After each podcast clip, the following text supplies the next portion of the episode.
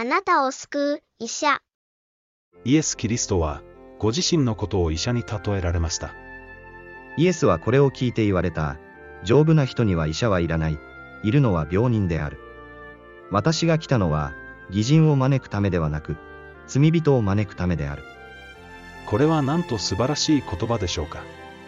最高の医者が、私たちの主治医となるべく、来てくれたのです。でも、ちょっと待ってください。この医者の治療を、あなたは本当に受けているでしょうか？何から救われるのか？信じる者は救われる、創聖書は教えますが、一体何から救われるのでしょうか？答えは、罪からです。彼女は男の子を産むであろう。その名をイエスと名付けなさい。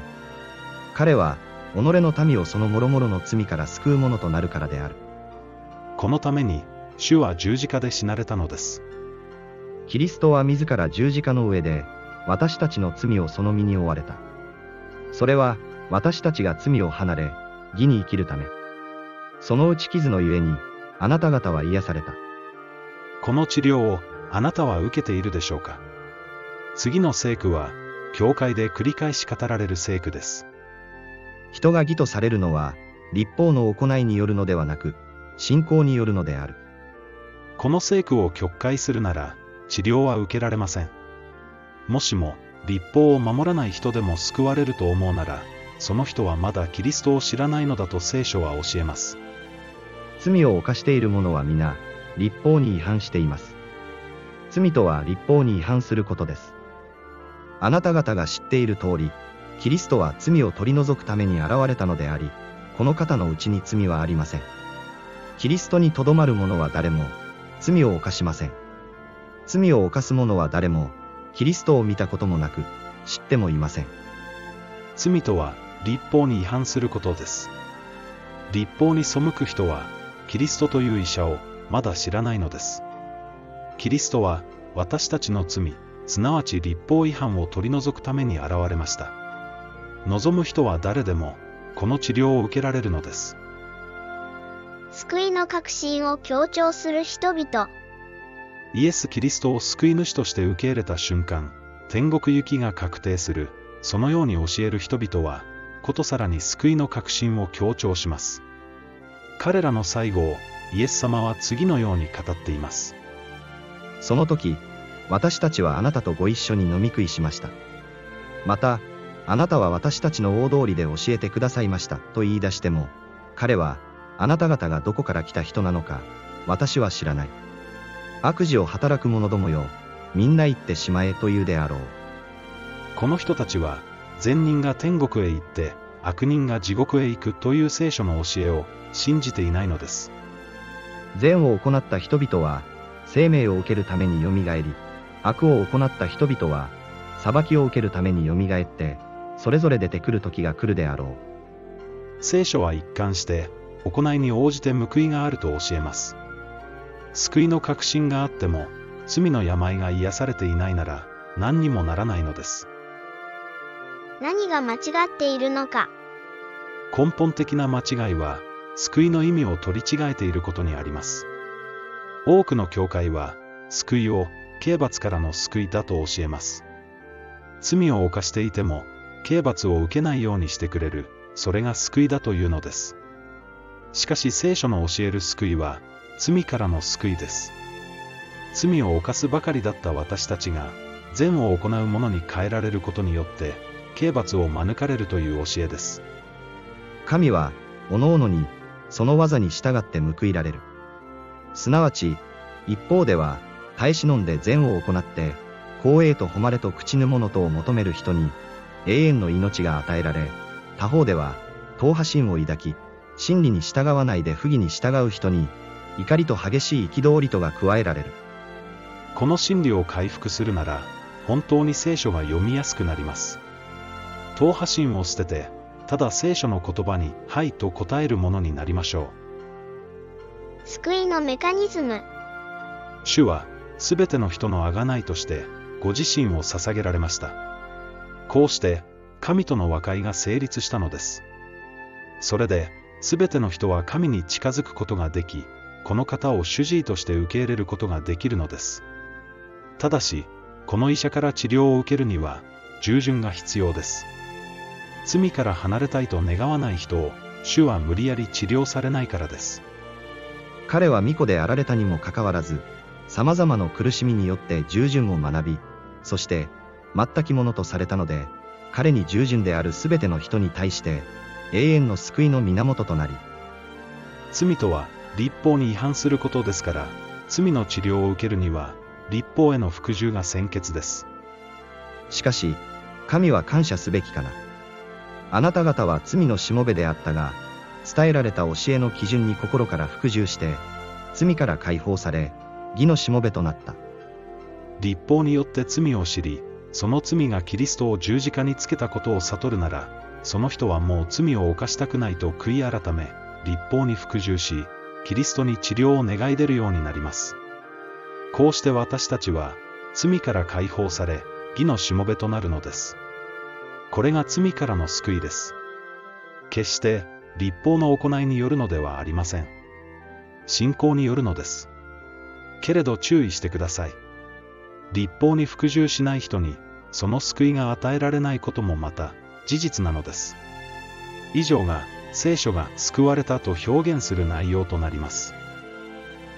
続、救いのメカニズム。罪からの救いは、一瞬にしてなされます。ところがこの状態は、維持されなければ失われてしまうと聖書は教えます。彼らが、主、また救い主なるイエス・キリストを知ることにより、この世の汚れから逃れた後、またそれに巻き込まれて征服されるならば、彼らの後の状態は初めよりももっと悪くなる。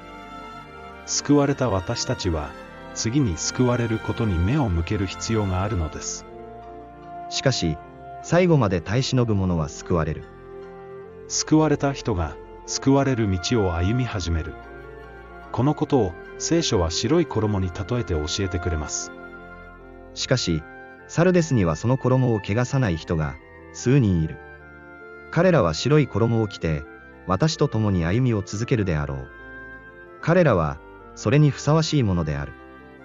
この白い衣とは、キリストの義であり、生徒たちの正しい行いです。正しく治療を受けた人には、これが必ず与えられます。これこそ、私たちが公園に来ていく、純白のウェディングドレスなのです。ところが、救われた後も、私たちの体は依然、罪の性質を宿しています。そのせいで、時に罪を犯し、純白だった義の衣を汚してしまうことがあります。するとそのままでは、公演に参加できません。しかし安心してください。このウェディングドレスを純白に戻す方法が、一つだけあります。それは、罪を悔い改め、その罪をキリストに負ってもらうことです。彼らは大きな観難を通ってきた人たちであって、その衣を子羊の血で洗い、それを白くしたのである。この選択を、私たちは最後まで続ける必要があるのです。命の木に預かる特権を与えられ、また門を通って都に入るために、自分の着物を洗う者たちは、幸いである。悔い改めは、一度きりのものではありません。私たちは日々、衣を白くしてもらう必要があるのです。憎しみ、妬み、情欲、金銭への信頼。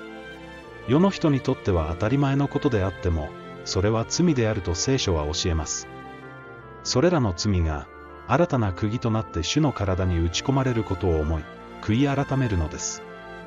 主は血を流しながらも、私たちを許し、再び衣を白くしてくださるでしょう。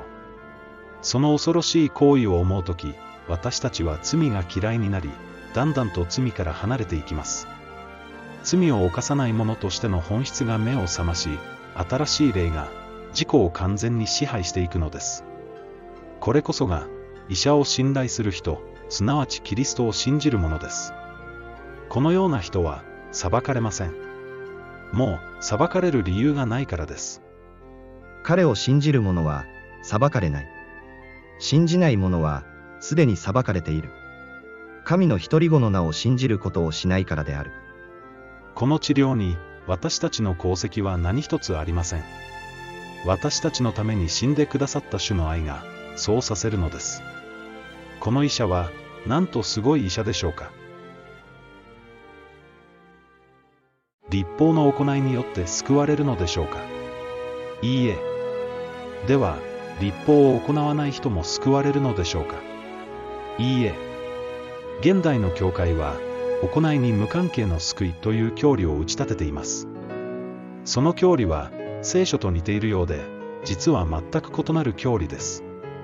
聖書は、信仰によって私たちの罪の病は癒され、立法は確立されると教えています。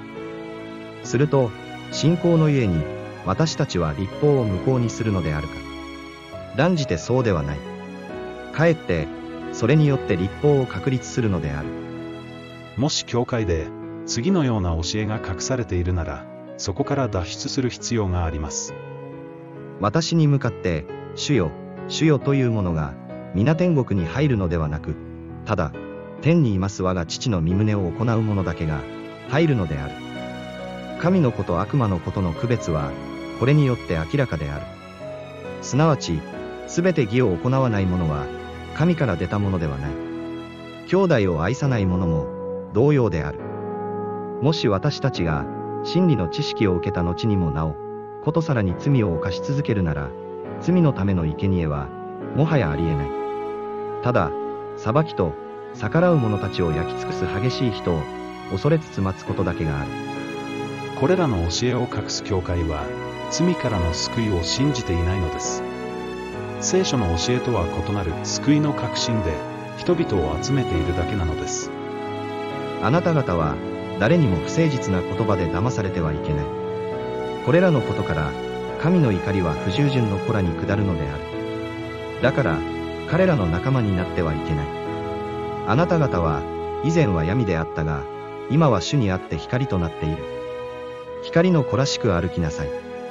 光はあらゆる善意と正義と真実との実を結ばせるものである。主に喜ばれるものが何であるかを、わきまえ知りなさい。実を結ばない闇の技に加わらないで、むしろ、それを指摘してやりなさい。イエス様の時代、人々は立法学者やパリサイ人の教えにとらわれ、大工や漁師の言葉に耳を傾けませんでした。同じ失敗を繰り返してはいけません。滅びに至る広い門を離れ、聖書に立ち返りましょう。